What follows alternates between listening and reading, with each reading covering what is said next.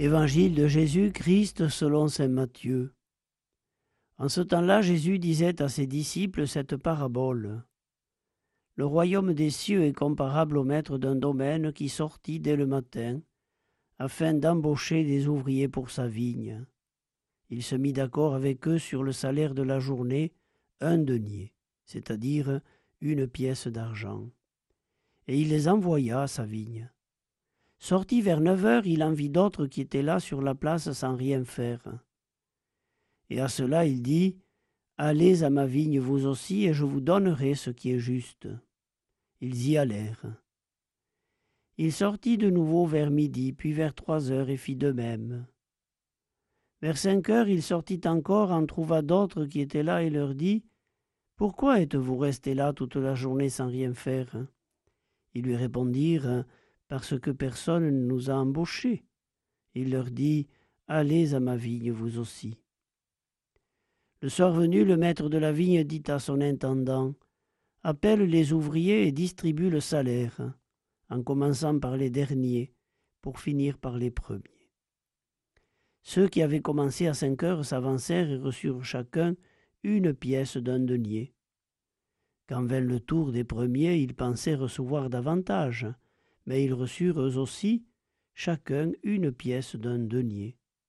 En la recevant, ils récriminaient contre le, maître du domaine.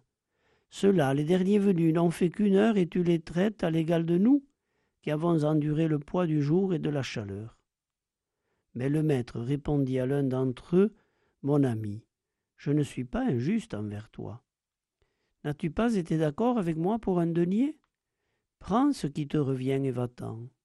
Je veux donner au dernier venu autant qu'à toi. N'ai-je pas le droit de faire ce que je veux de mes biens? Ou alors ton regard est-il mauvais parce que moi je suis bon? C'est ainsi que les derniers seront premiers, et les premiers seront derniers.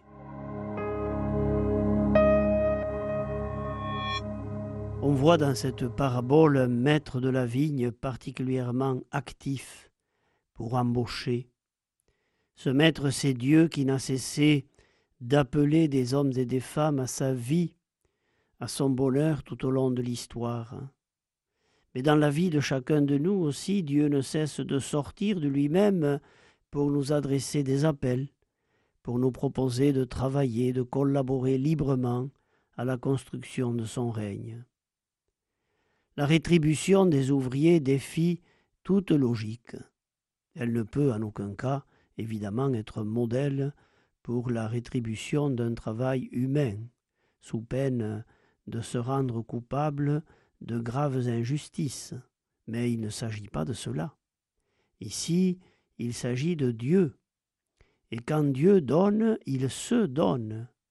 Il ne peut pas donner un peu de lui-même, il se donne tout entier. Dieu n'a pas de petite monnaie, il ne mesure pas. Les hommes calculent, comptent, se comparent. Dieu, lui, ne sait pas compter. Lorsqu'il donne ce qu'il est, c'est-à-dire son amour, il le donne tout entier. On peut découvrir l'amour de Dieu très tard dans sa vie et s'en émerveiller au point de transformer son existence de fond en comble et ainsi faire euh, le même chemin dans la foi que celui qui aura été appelé très tôt dès la petite enfance